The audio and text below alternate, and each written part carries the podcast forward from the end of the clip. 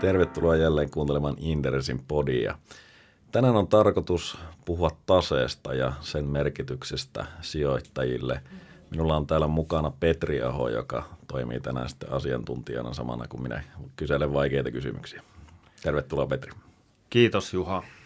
Tase on tosiaan yksi osa tätä pyhää kolminaisuutta, mitä arvonmäärityksessä käytetään. Eli on tuloslaskelma, kassavirtalaskelma ja sitten on tase. Ja tosiaan tänään käydään sitten tasetta läpi. Ei ehkä ihan niin syvälle päästä kuin nämä esimerkiksi tuossa meidän alakerrassa oleva PVCn asiantuntijat tässä taseen käsittelyssä, mutta yritetään löytää ne sijoittajan kannalta olennaisimmat asiat esiin. Joo, ei lähdetä kauhean syvälle siihen kirjanpitosäädösten viidakkoon ja vedetään muutama mutka varmaan suoraksi, mutta oleelliset asiat yritetään tähän poimia. Tota, ehkä yleisesti voisi sanoa, että tuloslaskelma on varmaan se, mitä näistä tästä pyhästä kolminaisuudesta siihen fokusoidaan erittäin paljon energiaa. Kassavirrat on meille analyytikoille erittäin tärkeitä, mutta taset tuntuu olevan monissa yhtiöissä aika lailla sivuroolissa. Niin mistähän tämä voisi johtua? No se pitää paikkaansa varmaan osin siksi, että tase on ensinnäkin tällainen otos aina tietystä hetkestä, että se ei välttämättä kuvaa kauhean hyvin sitten sitä suuntaa tai trendiä, mihin ollaan menossa. Ja, ja enemmän sitä käytetään sitten tämmöisenä terveysraporttina osakkeissa, että miten vahvassa kunnossa yhtiö on rahoituksellisesti ja, ja näin. näin. Nä, tämä on ehkä sen rooli niin kuin perinteisesti pidetty. Niin se on varmaan meidänkin raporteissa monesti käydään läpi, vaan että oma varaisuusaste on tämä ja se on terveellä tasolla ja nettovelkaantumisaste on tämä ja sitten se todetaan, että ei ongelmia ja mutta sen merkitys korostuu kyllä sitten, jos tulee ongelmia, että, että sittenhän sitä ruvetaan perkaamaan oikein kunnolla. Juuri näin muista varsinkin finanssikriisin aikaan, niin, niin, niin sitä sanotaanko vuonna 2007-2006, niin ei paljon taseeteen tuijotettu, mutta sitten kun finanssikriisi alkoi kulminoitua, niin kummasti alkoi kiinnostaa esimerkiksi, että mitä siellä pankkien taseessa, pankit on tietysti aina, aina taseesta, taseeltaan kiinnostavia, mutta siinä mentiin vaikka rakennusliikkeessä aika tarkkaan katsomaan, että mitä sinne on sinne taseeseen eksynyt. Joo, ja nimenomaan tuo rahoitusrakenne ja muu. Ne on itse asiassa erittäin tärkeitä ja tase kertoo kyllä paljon myös sitten liiketoimintamallista, mutta lähdetään perkkaamaan tuota tasetta. Siinähän on kaksi puolta, jotka me olemme ristinneet silleen leikkisesti, että mistä rahat ovat tulleet ja minne ne ovat menneet. Eli lähdetäänkö tuolta vastattavaa puolelta käsittelemään vaikka omaa pääomaa ensimmäiseksi? Kyllä, eli oma pääoma muodostuu suurimmalla osalla pörssiyhtiöistä siitä, että ensin siellä on nykypäivänä hyvin pieni osakepääoma, joka on siis se ensimmäinen pääoma, mitä osakkeita merkitessä on, on sinne laitettu, niin sanottu nimellisarvo osakkeilla. Se rooli on tosiaan aika pieni, pieni yhtiöllä, pörssiyhtiöllä nykypäivänä. Sitten siellä on isompia eriä, on, on tyypillisesti isoin erä on, on toivottavasti kertyneet voittovarat. Tämäkään ei aina päde kaikissa keisseissä. ja sitten on, on muita isoja eriä, on sitten nämä muu omaa pääomaa, joka on tyypillisesti kertynyt esimerkiksi osakeantien kautta. Mm, osakeannethan nykyään tehdään yleensä swappiin, eli siihen vapaaseen pääomaan, joka on sitten vähän kätevämpi liikutella myös esimerkiksi pääoman palautuksien kannalta, mutta Tämä on kuitenkin oikeastaan se tärkein siinä mielessä, että tämähän on nimenomaan sen osakkeen omistajan rahaa. Kyllä, joo, ja sille pitää sitten saada korkea tuotto-odotus. Niin toi tuottovaatimus on yksi semmoinen mielenkiintoinen asia, mikä pitää tästä rahoitusrakenteesta saada ulos, mutta käydään nyt vielä hetki tätä. Siellä on nimittäin vähemmistöosuus sitten myös tuolla oman pääoman alla – Siinä on siis, tämä voi olla hyvin merkittävä joillekin yhtiöille, harvemmin kovin tärkeää, mutta esimerkiksi panostajalla, niin kun se omistaa tytäryhtiöitä ei 100 prosenttia, niin sinne muodostuu sitten esimerkiksi Grano-omistuksen kautta, josta panostaja omistaa 53 prosenttia, niin merkittävä vähemmistö tai määräysvallattomille kuuluva osuus. Ja se pitää sitten konserni tilinpäätöksessä tuossa taseessa eritellä tuonne vähemmistöosuuteen käytännössä. Ja, ja tämä on siis periaatteessa sitä kokonaispääomaa, mutta ei kuulu osakkeenomistajille tai panostajan osakkeenomistajille, vaan sinne Granon vähemmistölle nyt tässä esimerkissä. Ja kannattaa huomioida, voi olla erittäin tärkeä joissain yhtiöissä. Kyllä. Sitten nykypäivänä tuolla omassa pääomassa niin usein näkyy, näkyy sitten tällaisia vieraan pääomaehtoisia elementtejä myöskin, jotka, jotka on eräpäivättömiä lainoja. Että esimerkiksi hybridilainoista puhutaan paljon, niin, niin, niin sehän on sitten tuolla oman pääoman sisällä se pääoma, mitä niistä on kerätty, mutta osakkeen omistajan kannalta se on tietenkin luon, luonteeltaan lopulta vierasta pääomaa, vaikka sitä nyt ei tavallaan tarvitse heti olla ta- tyypillisesti takaisin maksamassakaan, mutta, mutta kannattaa huomioida, että monella yhtiöllä se nostaa oman pääoman osuuden esimerkiksi taseesta aika korkeaksi, mutta jos se maksetaan takaisin, niin, niin, niin sitten se puolestaan, puolestaan heikentäisi tasetta aika huomattavasti. Niin, siis puhutaan käytännössä hybridilainoista, eikö vaan? Kyllä. Eli oman pääoman ehtoinen laina noin virallisesti, mutta todellisuudessaan sille maksetaan, maksetaan korkoa. Se taitaa vaan sitten olla osinkojen muodossa noin periaatteessa. Siellä näkyy tuloslaskelmassa vasta alimmilla riveillä, mutta, mutta siis käytännössä korkoa maksetaan vuosittain, jos talous kestää. Jos talous ei kestä, niin siihen sijoitukseen ei ole kannattanut lähteä alun perinkään. Että siinä mielessä. No mutta siinä on käytännössä oma pääoma-osio käsiteltynä. Ehkä voitaisiin nyt palata sitten siihen tuottovaateeseen, eli jos yhtiöllä on pelkkää omaa pääomaa, niin mikä sen tuottovaatimus voisi yleensä olla? No ehkä semmoinen helppo nyrkkisääntö on, että noin 10 prosentin tuottovaade tälle omalle pääomalle vaaditaan, mutta tietenkin nykyisen päivänä ja alhaisen koron ympäristössä, niin jos on oikein, oikein tällainen ennustettava ja vahva yhtiö kyseessä, otetaan vaikka esimerkkinä Elisa, niin tämä luku voi liikkua sitten huomattavasti alempanakin. Hmm. Mutta tämä on kuitenkin kalleinta pääomaa noin yleisesti. Kyllä, että jos mietitään, että tämä nimeltä mainitsu Elisa, niin saa varmaan prosentin korolla ehkä jopa allekin tällä hetkellä lainaa, lainaa niin tota, tämä 10 prosenttia on sitten siinä on aika iso ero sitten tähän omaan pääomaan tuottovaatteeseen. Mutta on tietenkin sitten myös sitä pääomaa, jota ei tosiaan tarvitse lyhennellä eikä maksaa muuta kuin sitten voitoista, jos niitä tulee. Eli vähintään riskistä. Kyllä. Tota, pitkäaikaiset velat seuraavaksi meidän taseessa, joka voi olla pikkusen yksinkertaistettu versio.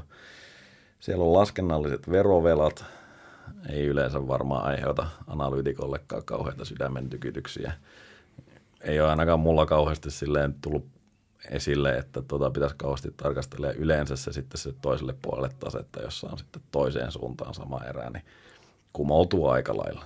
Kyllä, juuri näin. Sitten on varaukset. Varaukset on sellainen, mihin hyvin harvoin törmää enää merkittäviin, mutta että kyllä siellä sellaisiakin voi olla, että en nyt ihan tarkkaan muista, mutta että esimerkkinä nyt Autotech vaikka jos, jos yhtiö, yhtiö on tämän erään surullisen kuureluisen projektin ilmoittanut menneen vähän pieleen ja sieltä on sitten tulossa isoja, isoja kenties ää, muutoksia tuloslaskelmaan tai korjauksia siihen, mitä on kirjattu sitten tuloksena, niin se voi, se voi olla, että se menee juuri tuonne varaukset kohtaan sitten se erä. Joo, eli käytännössä siitä tehdään varaus silloin, kun se on semmoinen arvioitu summa, että mitä se tulee maksamaan.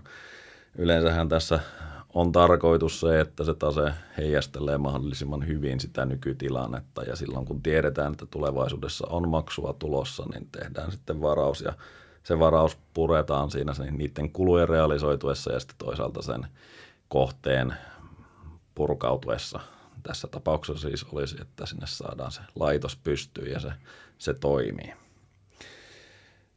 No lainat rahoituslaitoksilta on varmasti sitten sellainen merkittävä erä ja, ja tota, tärkeimpiä vierassa pääomassa. Kyllä, eli tämä on sitä perinteisintä lainaa sitten, mitä, mitä yhtiöt saa tyypillisesti rahoituslaitoksilta, niin kuin tuossa sanoo, mutta sinne voisi totta kai sisältyä muiltakin, vaikka muilta yrityksiltä saadut tai sijoittajilta suoraan saadut korolliset lainat.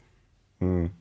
Joo, siis bondit on, on tuolla myös niin kuin käytännössä, sehän tulee sitten sijoittajilta, mutta toki rahoituslaitoksien kautta.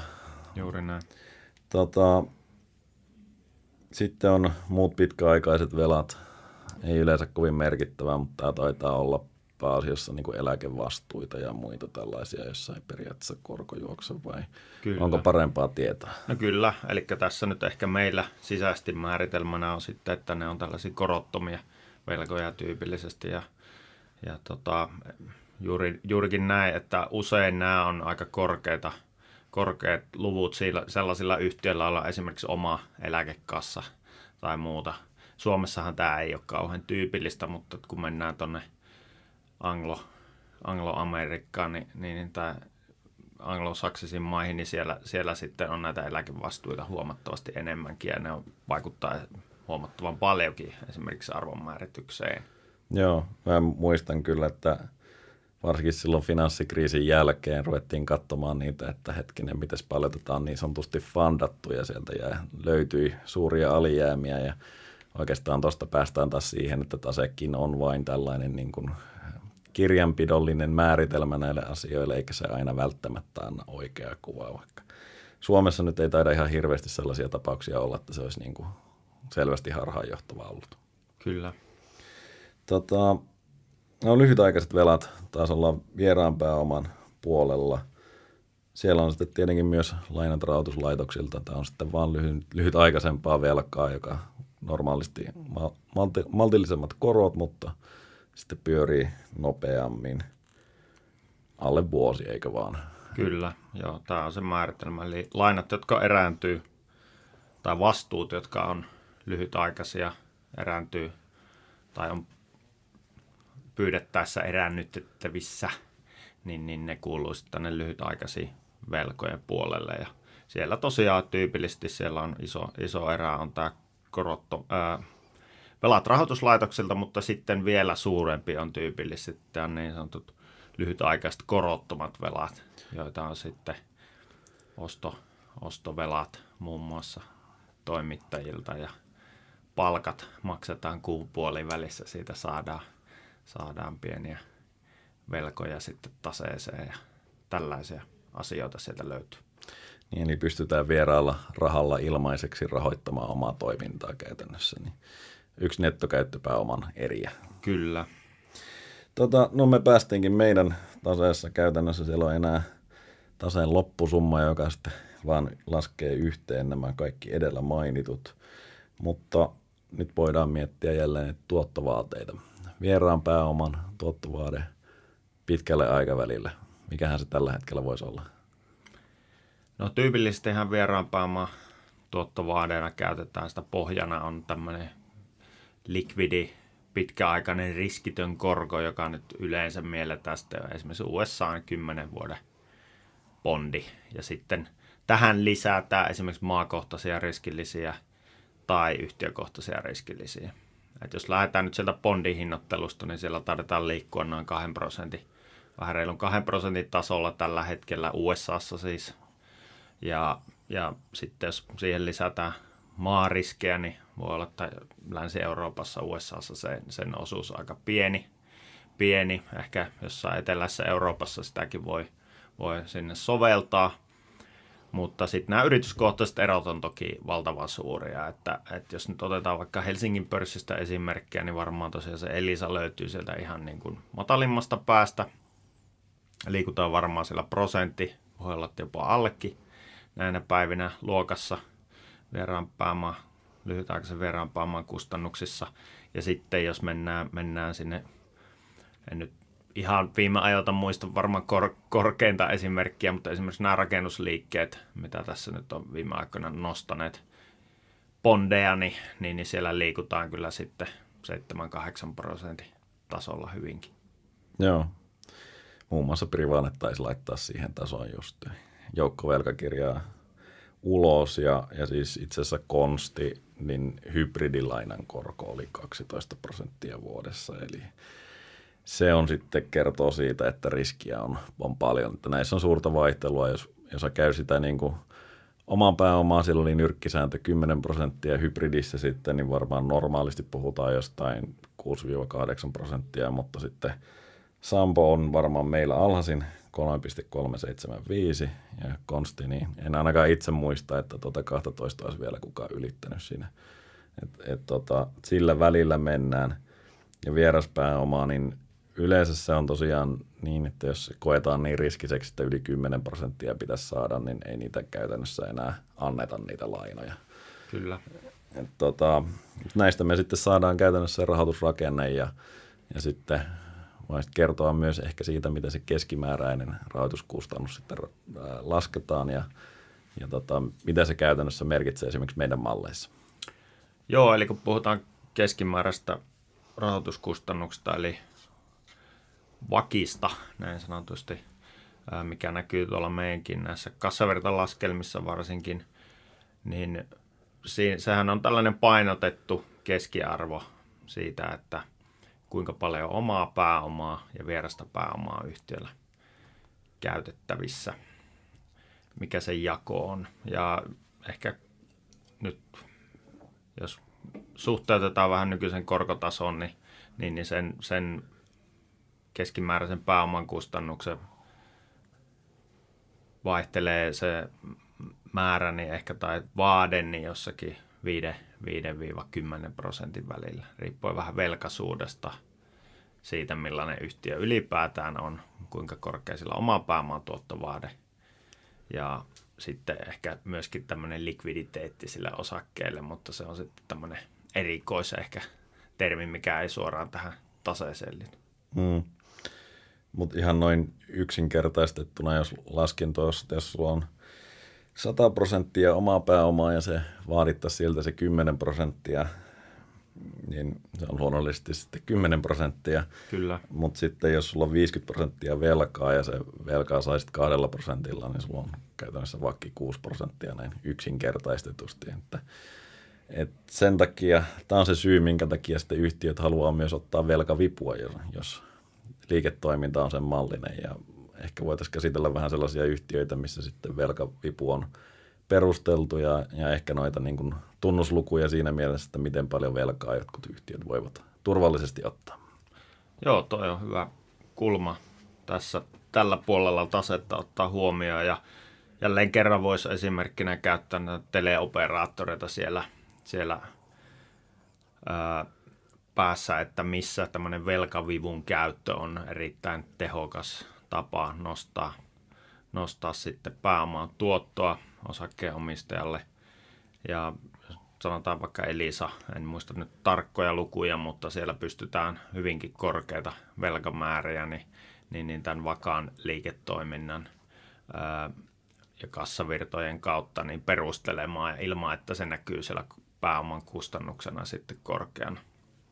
Ja sitten jos taas mennään yhtiöihin, jotka on esimerkiksi kovan investointivaiheen aloittamassa, saattaa olla, että heillä on vielä niin kuin tappiollinen tulos tästä johtuen, ää, niin siellä usein, useinkaan niin tämmöinen velkavipu ei ole edes sit mahdollista, vaan liikutaan, kerätään esimerkiksi osakeannin kautta iso nettokassa, jota sitten poltetaan pikkuhiljaa tai nopeasti ja, ja, ja toivotaan, että tulevaisuudessa sitten kassavirtat mahdollistaisi, mahdollistaisi tota, joko sen vel, velkavivun käyttämisen tai sitten ää, pääomaa tulisi niin paljon sisään, että sitä riittäisi jaettavaksi osinkoina omistajille.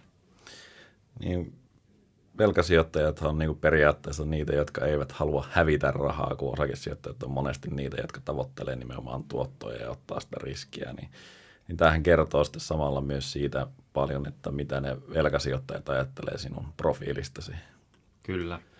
Ja yksi, mitä tällaisia mittareita käytetään, niin on oikeastaan yksinkertaistettuna, niin käytetään aika usein omavaraisuusastetta se toimii pääsääntöisesti ihan hyvin, eli puhutaan vaikka yli 30 prosentin omavaraisuusaste, niin tyypillisesti yhtiön tase on terveessä kunnossa, mutta tämä tosiaan pienellä varauksella, koska siihen, siihen liittyy, liittyy tiettyjä riskejä, että katsotaan näin suoraviivasti. Mutta sitten ehkä tämmöinen vielä niin kuin enemmän käytetty ja selkeämpi luku on nettovelan suhde operatiiviseen rahavirtaan tai käyttökatteeseen yksinkertaistettuna. Ja sitä katsotaan paljon. Ja siellä voisi sanoa, että riippuu hirveän paljon yhtiöstä tietenkin, että mikä se taso on, mutta tyypillisesti niin nettovelka ei saisi hirveästi ylittää kahta kertaa tätä operatiivista kassavirtaa vuosittaista. Hmm. Mutta toki edelleenkin niin vaihteluja, vaihteluja on paljon tässäkin suhteessa. Joo, siis käytännössähän sitä käyttökatetta käytetään siinä yleensä yksinkertaistuksena siitä kassavirrasta ja sitten mitä ennakoitavaa se on, niin sulla on parempi velanhoitokyky ja sitten sulla mietitään sitä tasoa, että mikä voisi olla niin kuin se, että tosiaan se pääoman kustannus ei vielä lähde nousemaan. Ja tietenkin yhtiöt haluaisivat varmasti pysyä siinä niin kuin turvallisuuden puolella. Mutta samalla sitten vähän vivuttaa tuota osakkeiden, osakkeen tuotto-odotusta sillä, että oman pääoman tuotto kasvaisi. Tota, onko vielä lisättävää tähän näin? No ehkä vielä yhden mittarin voisin nostaa, jonka käyttökelpoisuus on hiukan heikentynyt tässä nyt kirjanpiton muutosten takia, mutta on tällainen nettovelkaantumisaste, jossa niin kuin nettovelkaa suhteutetaan yhtiön omaan pääomaan. Ja se on, se on kanssa aika käytetty ja siinä voisi nyt ehkä karkeasti ottaa puhua, että jos yli 100 prosenttia – ollaan nettovelkaisuusasteessa, niin kannattaa ehkä selvittää sitten, että löytyykö siellä esimerkiksi tämän nettovela- ja käyttökatteen suhteesta tukea, tukea sille vai onko yhtiö todella velkaantunut.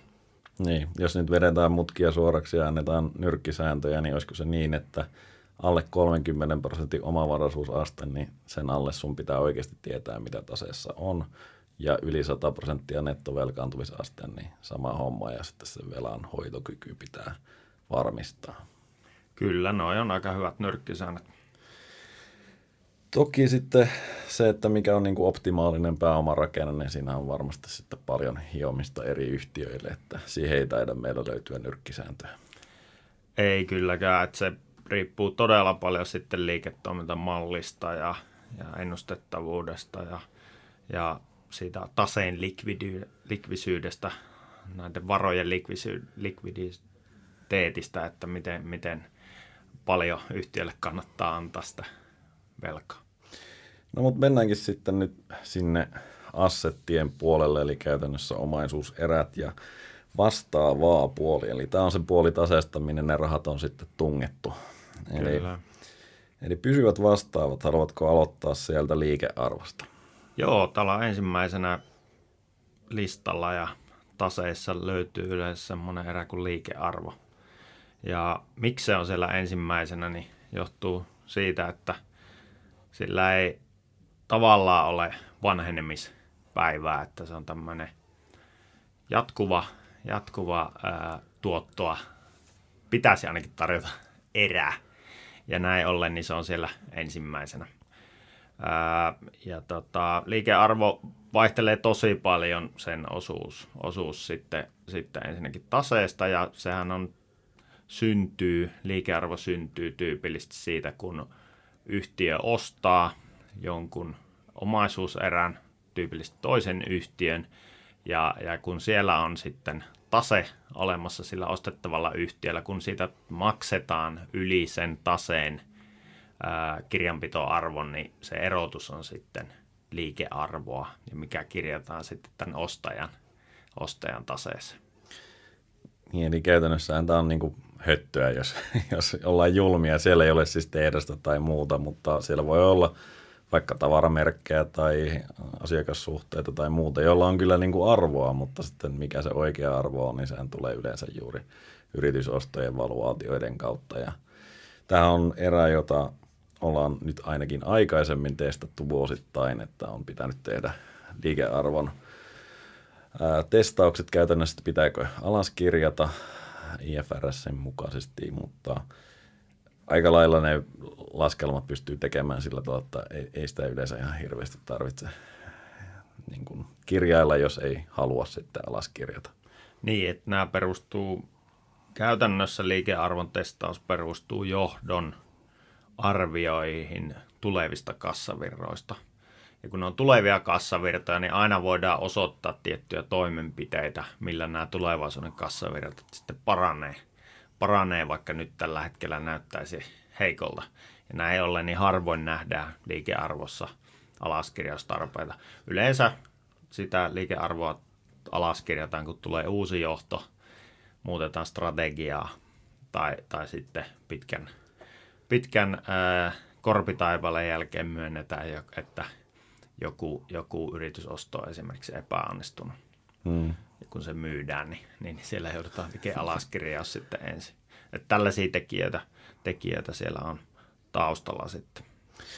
Tota, musta tuntuu, että tämä on ollut sellainen erä, mikä taseesta aina niin kuin herättää eniten huolia, mutta IT-sektorilla esimerkiksi, niin tämä taitaa olla varsin luonnollinen, että sinne tulee sinne taseeseen. Jos sulla on yritysostostrategia, niin ethän sä siellä ostaa kiinteää omaisuutta, vaan yleensä osaamista. Kyllä, näin on, että jos on paljon yritysostoja tekevä yhtiö, niin kuin esimerkiksi IT-palvelusektorilla usein on, niin sitä voi kertoa sitten yli ajan aika merkittäviäkin määriä.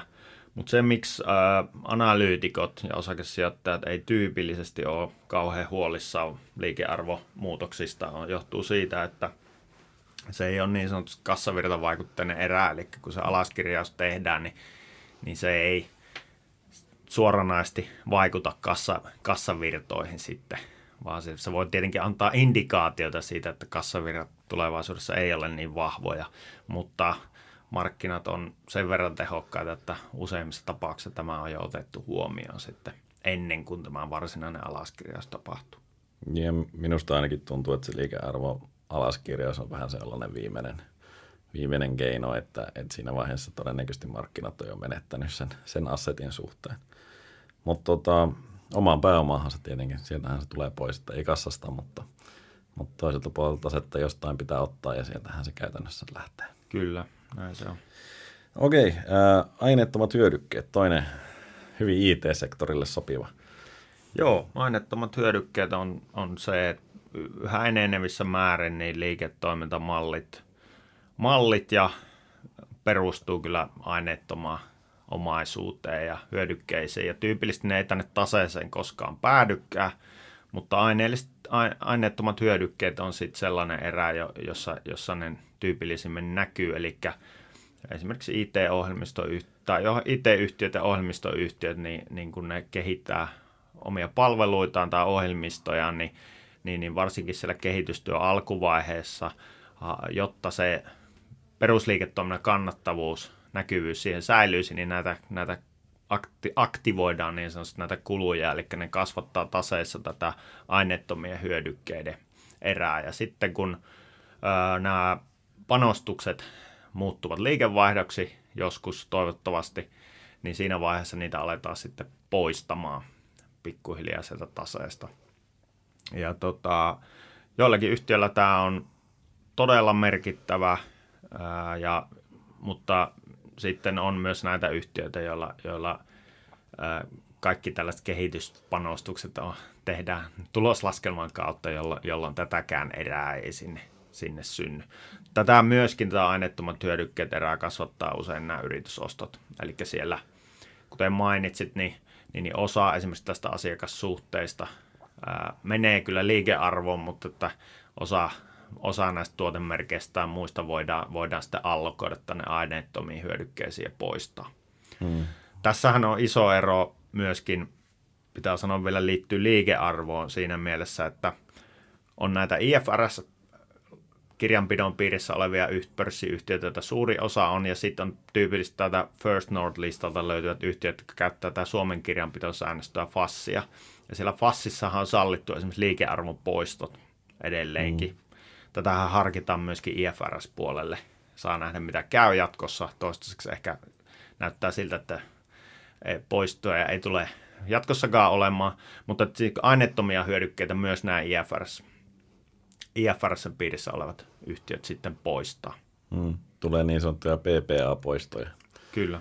Ja ne on kyllä merkittäviä monille yhtiöille, jotka on tehnyt aktiivisesti yritysostoja ja sitten myös haluaa nimenomaan poistaa. Käsittääkseni se allokaatio siihen liikearvoon ja, ja sitten näihin aineettomiin hyödykkeisiin on aika paljon kiinni siitä, että miten yhtiöt haluavat näitä kokea näitä asioita.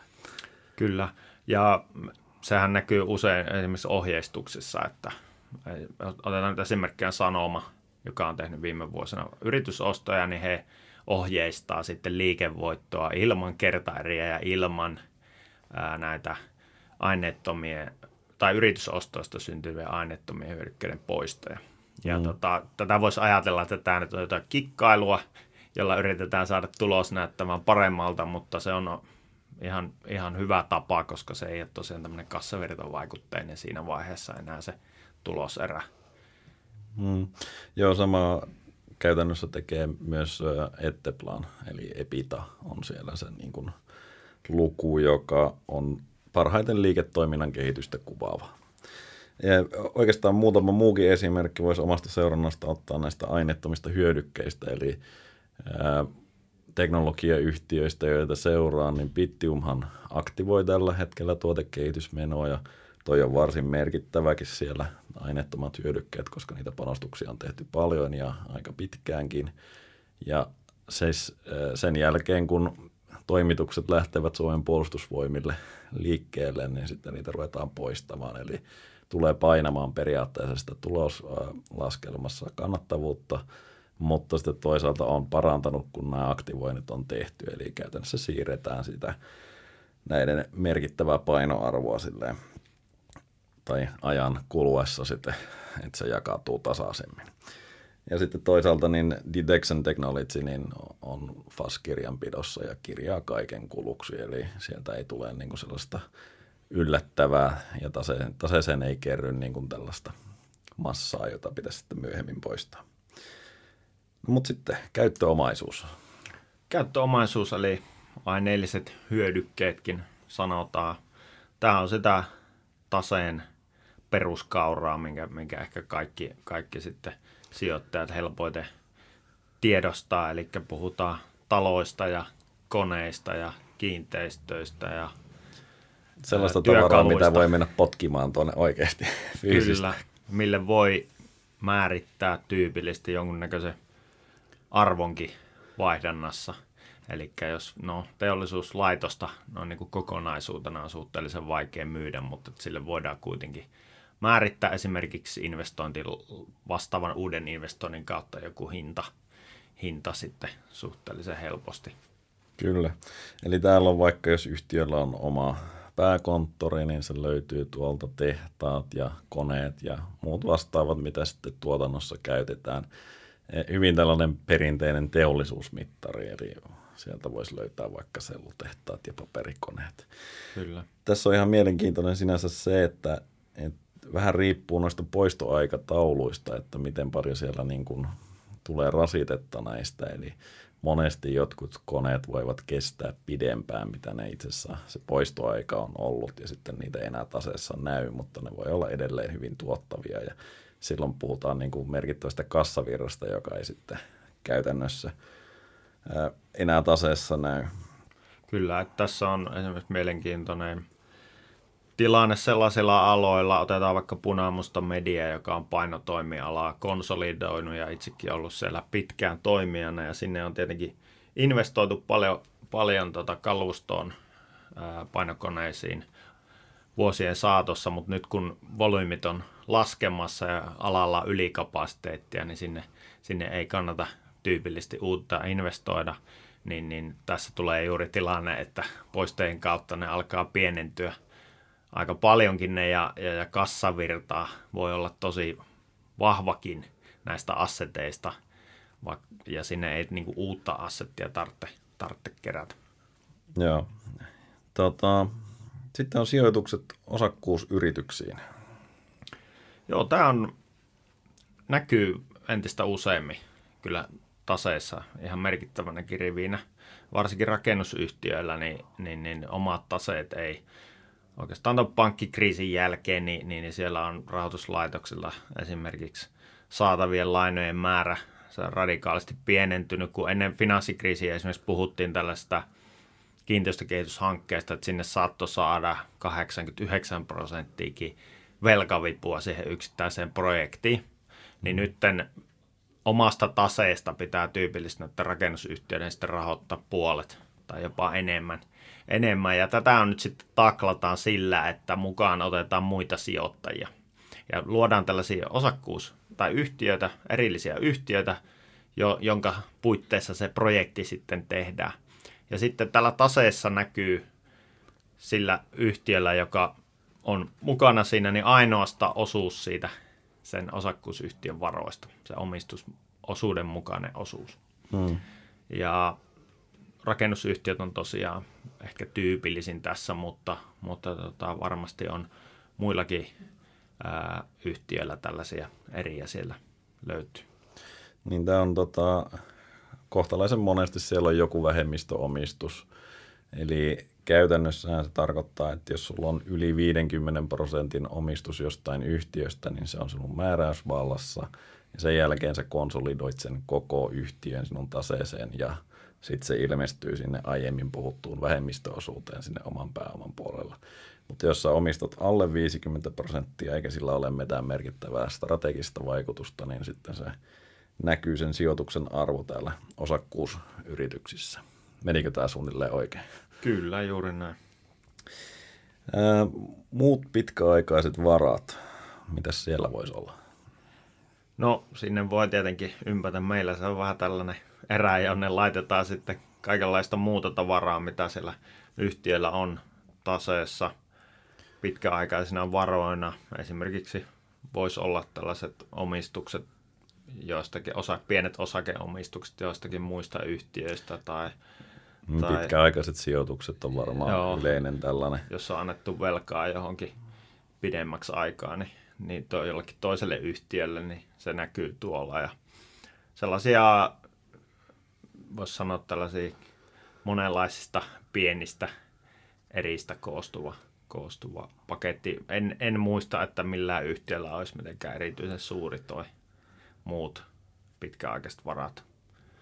Joo, ei siellä, siellä voi olla joskus niin kuin muun muassa korollisia saamisia tai jotain tällaisia, mutta ei, niin kuin, ei ole merkittävä yleensä ja vähän samaan kategoriaan taitaa mennä noin laskennalliset verosaamiset, että ja toisella puolella oli vähän sama erä ja, ja ei, tota, ei ole yleensä sellainen, mitä lähden kauhean syvälle tonkimaan. Joo, laskennallisessa verosaamissa voi toki sen verran, sen verran sanoa, että, että, tota, siellä ne harvoin näkyy taseessa, koska niitä, niitä pitää sitten joka vuosi vähän katsoa uudelleen, mutta joillakin yhtiöillä tämä voisi noista periaatteessa aika isoksikin, jos on tehty historiassa kovia tappioita.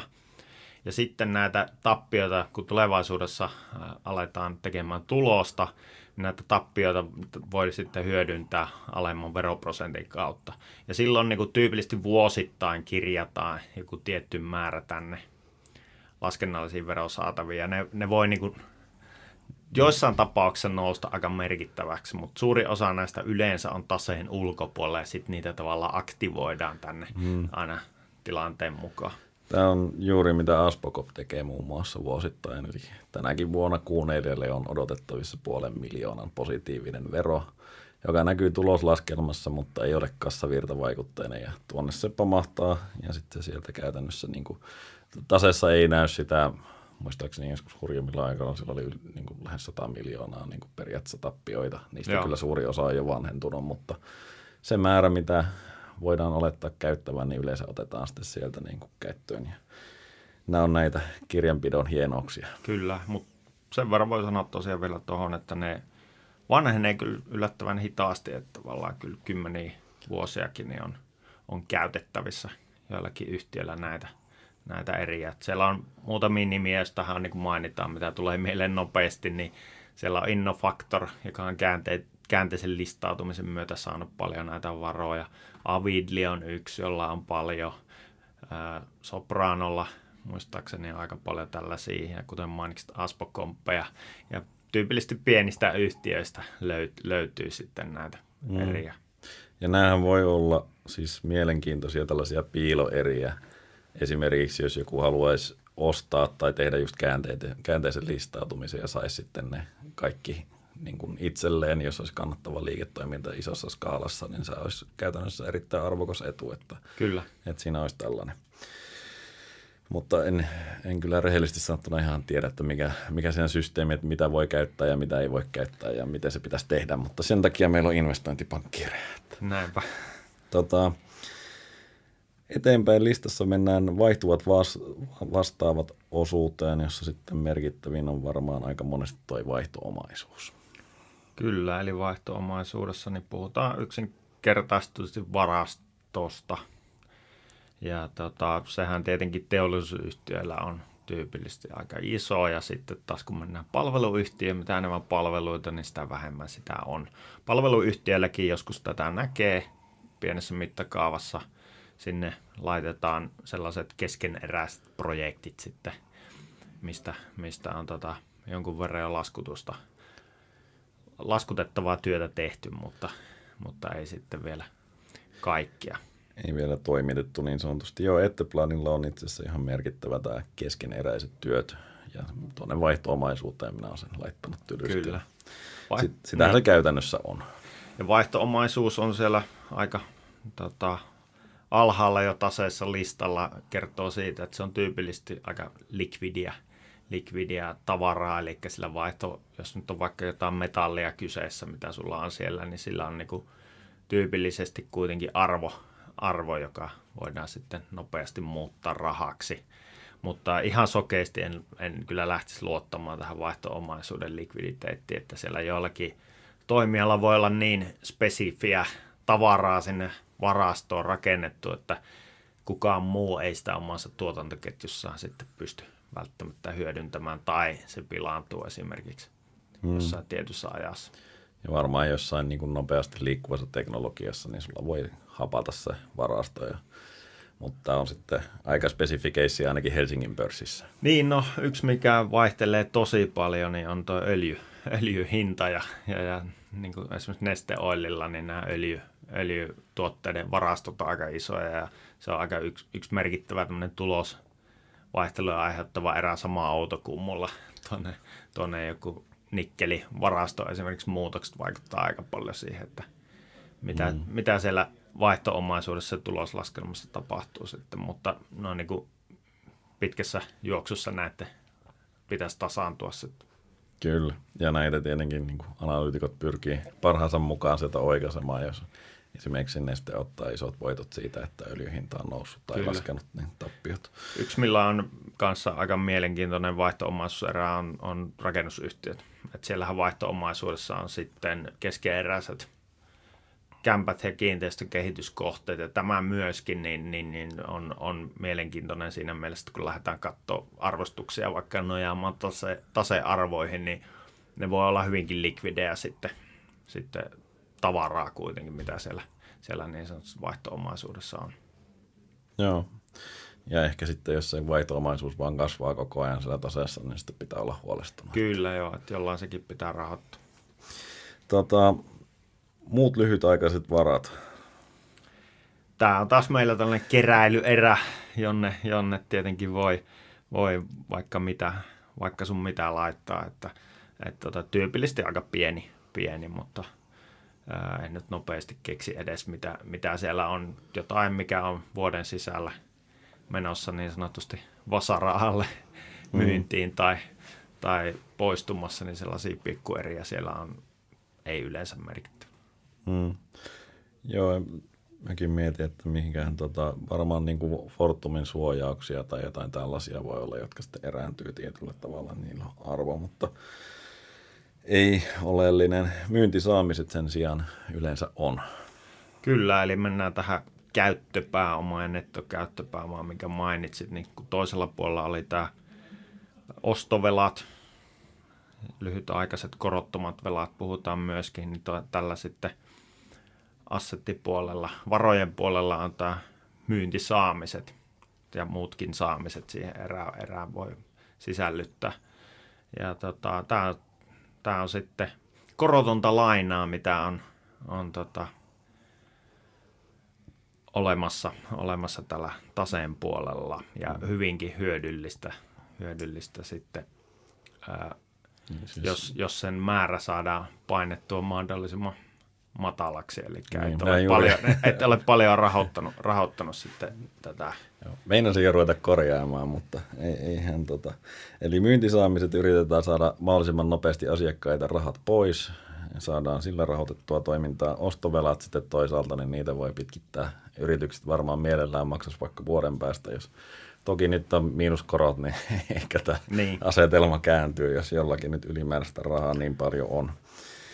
Ja myyntisaamiset usein aiheuttaa sitten ongelmia niin kuin likviditeetin kannalta yhtiöille. Että otetaan nyt esimerkkinä vaikka Teknotre, että, että siellä on toimitettu eteläamerikkalaisille yhtiöille palveluita ja ratkaisuja ja sitten, sitten liikevaihtoa sitä kirjattu, mutta, mutta usein valitettavasti sitten se tuppaa jäämään se rahaa sitoutumaan tuonne myyntisaamisiin pitkiksi ajoiksi. Eli sen kanssa olla sitten tarkkana, että, että tota, tämä on usein se, mihin, mihin tota, niin, kompastuu yhtiöt, nekin, jotka näyttävät hyvää tulosta, niin, niin, niin ei, ei olekaan saaneet kotiutettua niin sanotusti niitä rahoja. Niin, tässä vaiheessahan niin kuin tuloslaskelman läpi ollaan tietenkin jo tultu ja sitten ollaan laitettu kauniisti taseeseen sen luku, mutta kassavirtana ei näy vielä. Kyllä. Tota, voi olla, että muistan väärin, mutta e-, eikö tämä ollut aika legendaarinen pöyryn keissi myös niin kuin Venezuela, kun siellä oli, jossa tehtiin iso projekti ja se oli pitkä, monta vuotta siellä, siellä tota, myyntisaamisissa ja sitten hiljalleen se alaskirjailtiin sieltä, että ei auttanut. Ei, ei tullut maksuja, ei kiinnostanut. Kyllä. Et itse ainakin katsoin, jos on liiketoimintaa Afrikassa, Etelä-Amerikassa, erityisesti Argentiinassa – niin nämä, nämä maat, jos siellä ilmestyy asiakkaiden joukkoon, niin kannattaa olla sitten kyllä tarkkana, tarkkana että, että kiertääkö se, kiertääkö se raha, raha siellä riittävällä nopeudella. Kyllä. No viimeisenä on sitten ne likvidit varat, eli voit jatkaa teemaasi siitä, että miten tämä... Kyllä, eli tämä on sitten, tähän ei saa oikeastaan lukea mitään muuta kuin, niin kuin välittömästi rahaksi vaihdettava talletukset, ihan rahat, rahat, jos sattuu olla tyyny alla, niin nekin laskettaisiin tähän, tai jotkut hyvin, hyvin likvidit osakesijoitukset. Puhutaan nyt vaikka, että olisi pörssi, likvidissä pörssi osakkeessa sijoitus, niin se voisi olla täällä hmm. likvideissä varoissa sitten. Ja varmaan tällaiset yritystodistukset, jotka on niin koolattavissa heti, niin ne Kyllä. on siellä. Ja mitä enemmän, enemmän tätä on, niin sitä, sitä tietenkin parempi, parempi siinä mielessä, että, että, tota, sijoittajat voivat sitten myöskin nämä oman pääoman sijoittaa, niin mahdollisuuksien mukaan niin saada nopeasti, nopeasti takaisin sijoittamia varoja. Ja toisaalta velanhoitokyky on sitten, sitten erinomaisen hyvä, koska näistä ei tarvitse odottaa pitkälle tulevaisuuteen ää, tuottoja.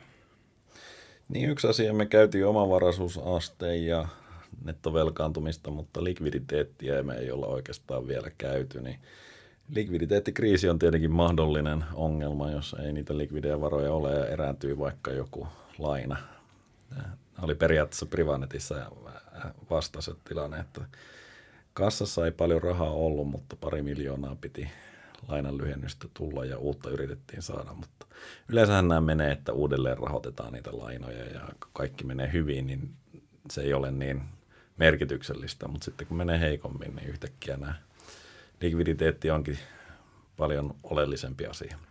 Kyllä, ja se riippuu paljon siitä liiketoimintamallista sitten, että miten paljon tota likviditeettiä pitää olla siellä. Että kuten alkuun mainitsin, niin yhtiöllä, jolla on kenties investointivaihe menossa, kova investointivaihe, rakennetaan vasta sitä kasvua, niin siellä on hyvä olla paljon likvidejä varoja sen kasvun rahoittamisessa, koska aina tulee hikkoja, ja, tai sitten yhtiöllä, jolla on näköpiirissä se, että, että joudutaan tekemään investointeja tai saneeraamaan kenties, niin vaatii, vaatii aika paljon likvidejä varoja, jotta ne voidaan toteuttaa ne muutokset. Esimerkkinä tulee historiasta mieleen Nokia, jo, joka pitkään harkitsi, että pystyykö se Saksassa esimerkiksi sopeuttamaan toimintoja, koska se oli niin kallista tehdä. Eli käytännössä vaadit vaikka varmaan taseen puolesta, siinä ei sinällä olisi ollut ongelmaa, mutta taseessa ei välttämättä olisi ollut riittävästi likvidejä varoja toteuttaa tätä toimenpidettä, koska ne kestää, usein ne maksaa ensinnäkin paljon ja sitten ne kestää usein paljon kauan ennen kuin mm. ne tavallaan alkaa sitten tuottamaan taas positiivista kassavirtaa. Kyllä. Tota, mitkä se olisi sitten likviditeetissä sellaiset asiat, mitä pitäisi sijoittajien huomioida? No, siihen on olemassa monenlaisia mittareita kylläkin, että mitä, mitä yksi, itse, itse käytän, mikä mainittiinkin jo tuossa, niin ää, se ei suoranainen likviditeetin mittari ole, mutta juuri tätä käyttökatteen ja nettovelasuhdetta. Eli tavallaan, että miten nopeasti se operatiivinen ää, tulos sitten, miten nopeasti sillä voidaan kuitata, kuitata tota, velat. Sitten toinen, jos, jos tämä ei ole riittävä, että sanotaan, että on tappiollinen esimerkiksi tulos, hmm. niin sitten pitää katsoa, puhutaan pääomasijoittajat varsinkin puhutaan sitä cash burn, eli kuinka nopeasti poltetaan rahaa. Niin sitten katsotaan sitä, että, että miten, miten tällaiset, jos otetaan se tulos, niin kuinka monta vuotta kestää sitten likvidit varat. Paljon siellä on taseessa likvidejä varoja, kuinka moneksi vuodeksi ne kestää sillä sen hetkisellä tai ennustetulla tulostahdilla. Hmm. Että sanotaan nyt, jos vaikka sulla on 10 miljoonaa tappiota ää, käyttökatetasolla tekevä yhtiö ja sillä on 100 miljoonaa kassassa rahaa ja, ja ei velkoja, niin periaatteessa siellä 10 vuotta sitten ää, kestäisi se kassatilanne. Mutta jos mm. siellä olisi vain 10 miljoonaa, niin jostakin pitää se vuoden sisällä sitten saada lisää likvidejä varoja. Mm. Startup-maailmassahan tämä on käytännössä, että sulla pitää olla riittävästi sitä varaa, että pääset siihen seuraavaan vaiheeseen, pystyt jonkun konseptin todistamaan tai saamaan valmiin tuotteen ja myyntiä ja Kyllä. niin edelleen. Että siinä mielessä, no niitähän taitaa olla niin kuin, tämä current ratio ja, ja quick race on sitten siitä just, missä katsotaan niin kuin sitä lyhyen aikavälin menoeriä ja, ja tota, lyhyen aikavälin tai likvidejä varoja käytännössä kyllä. vähän eri tavoilla, niin siitä sitten voi, meillä ei kyllä yleisessä käytössä niitä ole, mutta sitten jos meillä tulee sellainen tilanne, että likviditeettiongelma on, niin pyritään olemaan hereillä. Ja maturiteettihan, velka, velkamaturiteetti on niin kuin aika oleellinen. Että Joo, Joo. Et kyllä toi, sanotaanko näin, että välillä pääsee kyllä valitettavasti yllättämään tämä laiskuus, että pörssiyhtiöitä analysoivat henkilöt, niin on vähän luottanut perinteisesti siihen, että pörssissä ei voida mennä, mennä konkurssiin, koska siellä niitä rahoituslähteitä on käytettävissä paljon enemmän. Niin, mutta nimenomaan se, likviditeettikriisi. Niin, tosiaan kautta. tähän la, laiskuuteen ei kannata aina luottaa, vaan siinä kannattaa ainakin aika ajoin tehdä sellaisia tsekkejä, että, et, tota, ja vähän ehkä tehdä herkkyysanalyysiä omilla ennusteillakin, että mitä jos vaikka sykli heikkenee, että se ei tarvitse yhtiönkään mennä huonosti, mutta jos tapahtuu tällaisia finanssikriisin kaltaisia ää, tapahtumia, niin, niin kest, ketkä kestää ja ketkä ei. Niin, kyllä meillä yleensä ne laskelmat alkaa siitä, varsinkin jos tulee joku yllättävä tapahtuma, niin kuin vaikka joku oikeudenkäynti, mistä voi tulla merkittäviä tota, maksuja yhtiölle, niin yhtäkkiä sulla onkin sellainen tilanne, mitä ei varmaan yhtiön johtokaan ole kauheasti miettinyt, ja sitten pitää katsoa tarkasti, että jääkö sinne varaa niin kuin myös liiketoiminnan kehittämiseen ja pyörittämiseen, koska Joo. jos ei jää, niin sitten se taas on pois tulevaisuudesta. Kyllä. Lemminkäänenhän oli muun muassa tämmöinen keissi, että isot kartelimaksut ja, ja, ja kyllä siinä jouduttiin sitten myymään liiketoimintoja ja aika tarkan markan linjaa pitämään vuosia, että saatiin, saatiin ne hoidettua. No, nyt me ollaan puhuttu taseen läpi ehkä. Tota, vastataanko me kysymykseen, mikä meillä oli aiheena, eli taseen merkitys sijoituskohteita tai sijoittajalle, eli miten näitä voisi vertailla ja, ja tota, mitä sijoittajien pitää ottaa huomioon, jos me yritetään vetää yhteen tätä asiaa?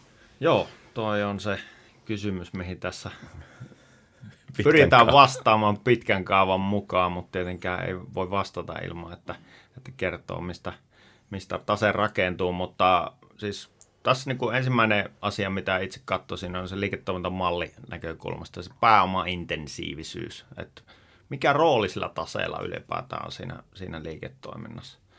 Jos se on liiketoiminta perustuu siihen, että sun pitää olla iskukykyisiä teollisuuslaitoksia ja muita, muita siellä taseessa, niin, niin, niin silloin, silloin siihen kannattaa perehtyä tosi tarkkaan ja silloin sijoittajalle sillä taseella on huomattavan paljon enemmän merkitystä. Jos taas on kyse palveluyhtiöstä, joka on hyvin kannattava ja rahoittaa toimintaansa sillä hyvällä kannattavuudella, ää, ei tarvitse velkaa tai muuta, niin tase voi, voi sitten melkeinpä unohtaa kärjistetysti sanottuna. Silloin pitää ehkä vaan katsoa, että siellä on niin kuin, minkälaista osinkoa voisi tulla ja, ja miten se, niin kuin, se dynamiikka menee. Että se on enemmän pääomaa allokointia kuin että sä miettisit, että se rakenne on niin kauhean merkityksellinen. Kyllä.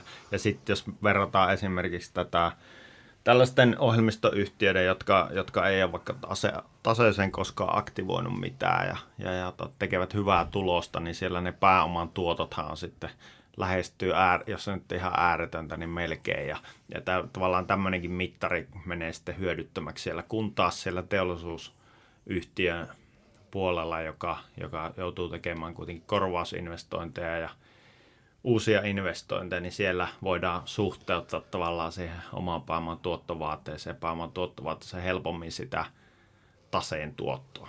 Joo, jos me siis mennään ihan sijoitustermeen, niin price to luku on edelleen näillä tietyillä toimialoilla hyvin relevantti, koska se tuotantolaitoksen pääoman tuottopotentiaali on tietty. Se tiedetään kohtalaisen tarkastikin, jos ei tota, tapahdu markkinoilla mitään yllättävää. Se ei hirveästi heilu sen ajan kanssa tai, tai ainakin ajan yli se on suhteellisen äh, hyvin määriteltävissä ja yhtiöt itsekin tekee pääomaa investointeja siinä sillä ajatuksella, että pääseekö tämä investointi esimerkiksi tähän meidän tuottotavoitteeseen ja kannattaako sitä tehdä. Eli se on niin kuin selkeä pitkän tähtäimen peli ja yleensä nämä on vielä sellaisia, että en ole niin kuullut, että joku paperikone vaikka kirjattaisiin alas, että se, ne kyllä sitten kestää, kun niitä huolletaan ja muuta. Voi olla joskus vähän, vähän yllättävää, että mihin aikaan se menee ja minkälaisia investointeja pitää tehdä, mutta ei ole sellaisia eriä, että ne niin katoaa sieltä taseesta, vaan niiden tuotto pystytään suhteellisen hyvin määrittelemään. Sitten on tietenkin niin kuin yhtiöitä, joissa voi vaan katsoa, että onhan sillä riittävästi rahaa. Kyllä. Mitäs muita ajatuksia vielä? No, tässä on aika paljon käyty läpi. Yksi, mikä voisi nostaa vielä esiin, mitä, mihin ei kannata kovin syvälle kyllä sukeltaa, mutta on nämä kirjanpito säädösten muutokset, jotka sitten aika ajoin, aika ajoin tätä tasepohjaista ajattelua niin sotkee, sotkee ja muuttaa. Ja tota, yksi tämmöinen nyt tuli tässä viime vuoden aikana tai tämän vuoden aikana astunut voimaan, eli IFRS 16, jossa sitten esimerkiksi tämä velkaisuusasteet ja omavaraisuusasteiden osalta jouduttiin vähän niin kuin nämä rajat asettamaan jossain määrin uudelleen. Niin, niin äh, voidaan nyt käydä ehkä tuo IFRS 16 lyhyesti läpi, eli siellähän tällaiset esimerkiksi kaikilla yhtiöillä nyt on tyypillisesti jonkunnäköisiä vuokratiloja, niin ne sitten aktivoitiin taseeseen omaisuuseräksi ja tämä tietenkin nosti huomattavasti tätä ää, aineellisen omaisuuden määrää ja, ja toisaalta toisella puolella velkoja. Sitten. Toisella puolella velkoja ja, ja tota, hyvä esimerkki tämmöistä hyvin kirjanpidollisesta muutoksesta, joka sitten hetkellisesti sotkee tunnuslukuja hyvinkin voimakkaasti. Mm. Samaan voisi just, minkä mainitsinkin, niin tämä FAS IFRS kirjanpitokäytänteiden erot vaikuttaa paljon siihen, miten tulkitaan. Ja, ja, ja joka vuosi tuntuu, että tulee joku muutos, jota sitten analyytikot pyrkii kyllä parhaansa mukaan huomioimaan ja oikaisemaan, mutta tota, ehkä mun viesti olisi näistä, että kannattaa niihin perehtyä se, miten ne vaikuttaa tunnuslukuihin, mutta niistä ei kannata sitten repiä liian nopeasti johtopäätöksiä. Että, että niin kuin esimerkkinä, että jos tulos heikkenee tai kasvaa kirjanpitosäädöksen ansiosta, niin se ei vaikuta käytännössä siihen yhtiön arvoon millään tavalla. Niin, ja ei, niin kuin kassavirrathan on tässä mielessä niin kuin se turvallisin, että, että niihin se vaikutus ei ole, vaan nämä muut on enemmänkin sitten, että miten nämä kirjanpitosäännökset menee, mutta kassaan tulee tai menee rahaa ja se on niin kuin laskettava. Tota, mutta on hyvä, että otit esille. Me voitaisiin vielä ehkä hieman jatkaa, jos kuuntelijat jaksaa. Ää, taseen ulkopuolisista vastuista, koska periaatteessa tämä oli niin kuin sellainen, jos sulla on pitkiä vuokrasopimuksia, niin nehän on periaatteessa taseen ulkopuolisia vastuita. Niin tota, nyt ne otettiin sinne, aktivoitiin ja ne on näkyvissä, niin kyllähän se muutti joidenkin yhtiöiden lukuja niin kuin aika rajusti. Miten noin yleisesti tämmöisiä pitäisi suhtautua? Onko niitä merkittävissä määrin? No varmasti tämä, mikä nyt, nytten oikeasti, että siinä mielessä voi toki sanoa, että tämä on niin kuin, tuo nyt osakesijoittajienkin ja muiden näkyville tämän, tämän ison taseen ulkopuolisen erää, eli nämä leasingit, leasing-vastuut ja sitten, sitten tota, vuokrasopimukset ylipäätään, mutta, mutta tota, sitten muun muassa näillä rakennusyhtiöillä niin on näitä isoja osakkuusyhtiöitä, joissa, joissa on sitten isoja sijoituksia. Et, et, niin kuin iso osa niistä on taseen ulkopuolella ja ne vaikuttaa paljon se yhtiön tuleviin kassavirtoihin, ne kannattaa kyllä katsoa sitten tarkkaan, että mi- miten käypiä on, mutta toisaalta niiden roolia ei myöskään voi ylikorosta, koska ne on sitten niillä erillisillä yhtiöillä pitää myöskin olla omat, omat vakuutensa ja, ja pääomarakenteensa, jotka rahoittajat on hyväksynyt. Eli ne on tavallaan, voisi sanoa, että ne on kahteen kertaan testattu, että, että, sillä, joka ne on – jo, joka on sijoittanut niihin, niin sen pitää täyttää omat omavaraisuusrahoittajien vaateet ja myöskin se ää, osakkuusyhtiö siellä taseen ulkopuolella, niin sillä pitää olla myöskin kohtuullisen hyvät. Ainahan tietenkään aina sattuu ja tapahtuu maailmassa, jolloin tämä ei päde, mutta noin niin kuin pääsääntöisesti niin mä luottasin siihen, että, että ne on kohtuullisen hyvin kuitenkin tsekattu, rahoittajat on tsekanneet. Mutta tämä oli hyvä, hyvä uudistus siinä mielessä, että tultiin vähän samalle linjalle näiden pankkien ja vieraan ehtoisen rahoituksen kavereiden kanssa, että nähdään nyt, että mitä sillä oikeasti on vastuuta yhtiöllä. Mm. Ja no jos menee niitä tilinpäätöstietoja vähän alemmas, niin siellähän kerrotaan myös vastuita, mitä lainan takauksia on annettu ja muuta vastaavaa, mutta oletko löytänyt koskaan sieltä mitään kovin mielenkiintoista? No, sanotaanko, että joskus löytyy tällaisia lähipiiritransaktioita, jotka niin, no, on mie- mielenkiintoisia, mutta että siinä sitten niin kuin vaikuttaa enemmänkin siihen, että, että tota, miten ne omistajat, että siellä joutuu vähän katsoa sitten myöskin sitä, että miten omistajat on, miten vakavaraisia ei ole, mutta nämä on vähän tällaisia erikoistapauksia sitten, joihin nyt kyllä niitä pörssiyhtiössäkin törmää, mutta niin harvoin, että, että tota, ei, ei nyt itse asiassa edes tule kauhean hyvää esimerkkiä mieleen nopeasti. No miten sitten tällaiset kirjanpitoskandaalit, niin kuin vaikka Enron tai muut vastaavat, siellä oli niin kuin taseen ulkopuolelle käytännössä piiloteltu velat ja, ja siellä oli niin kuin järjestelyt, jotka oli, olisi pitänyt huomata, mutta kirjanpitäjät eivät, eivät huomanneet. Niin uskotko, että Suomessa tällainen olisi mahdollista? No hyvä kysymys. Varmasti on mahdollista ja, ja tota, onhan näitä nyt tällaisia arvomääritys niin kuin virheitä tapahtunut, jotka on sulattanut iso osa pääomista, mutta tota, silloin kun mennään johdannaisilla esimerkiksi pelaamaan tai, tai niin kuin pankkien taseet, jotka on tietenkin, tässä on puhuttu ihan tällaisten, voisiko ne on normaaliyhtiöiden, ei, ei ää, finanssialan yhtiöiden taseista, niin niin tota, silloin kun mennään pankkien taseisiin, niin siellähän tällaista asiat sitten korostuu ihan eri tavalla. Ja pitää osata ymmärtää siitä, että millaisilla ää, menetelmillä ne tasearvot on sinne, sinne tota, tehty. Hmm. Mutta ehkä tällaisessa teollisuus- ja palvelualayhtiössä niin ne on kuitenkin sen verran ymmärrettävissä olevia, että jos ei ole kyse johdannaista tai muista, niin, niin, niin en ole kyllä kauhean huolissaan sieltä, että tällaisen joku kupla, kupla nyt kehitteellä. Mm. Joo, ei, kyllä mä pääsääntöisesti samoilla linjoilla, että varmasti niin kuin jossain liikearvot eivät ole ihan sitä, mitä pitäisi olla. Ja voi olla, että jossain varasto yliarvostettu tai aliarvostettu ja sitten toisaalta jotkut sijoitukset, niin ne voi olla siellä taseessa niin kuin väärin arvotettu siinä mielessä, että ne on, ne on tota, hankintahintaan esimerkiksi, mutta siis ei, ei näe, niin kuin, vaikea uskoa, että täällä nyt ihan hirveitä skandaalia olisi tulossa niin kuin näissä meidän seuraavissa yhtiöissä, mutta nyt pitää varmaan kaputtaa puuta. Niin, esimerkiksi luottoriskipuolella, joka on, joka on kyllä aikaisemmin aiheuttanut tosi isojakin, että siellä on yllättäen tullut isojakin tappioita sitä kautta, että asiakas ei ole, ei ole luottokelpoisuus ollut hyvä ja sinne on vuosia myyty, myyty sitten. Niin, niin täh, tässä suhteessa esimerkiksi kirjanpito lainsäädäntö on kehitetty aika pitkälle ja siellä joudutaan kyllä sitten niin kuin yhtiöt ja yhtiöt joutuu tekemään kyllä jo selkeästi paljon enemmän kotitöitä sen suhteen, että ne pystyy todistamaan, että mikä se luottoriski on näissä, näissä asiakkuuksissa.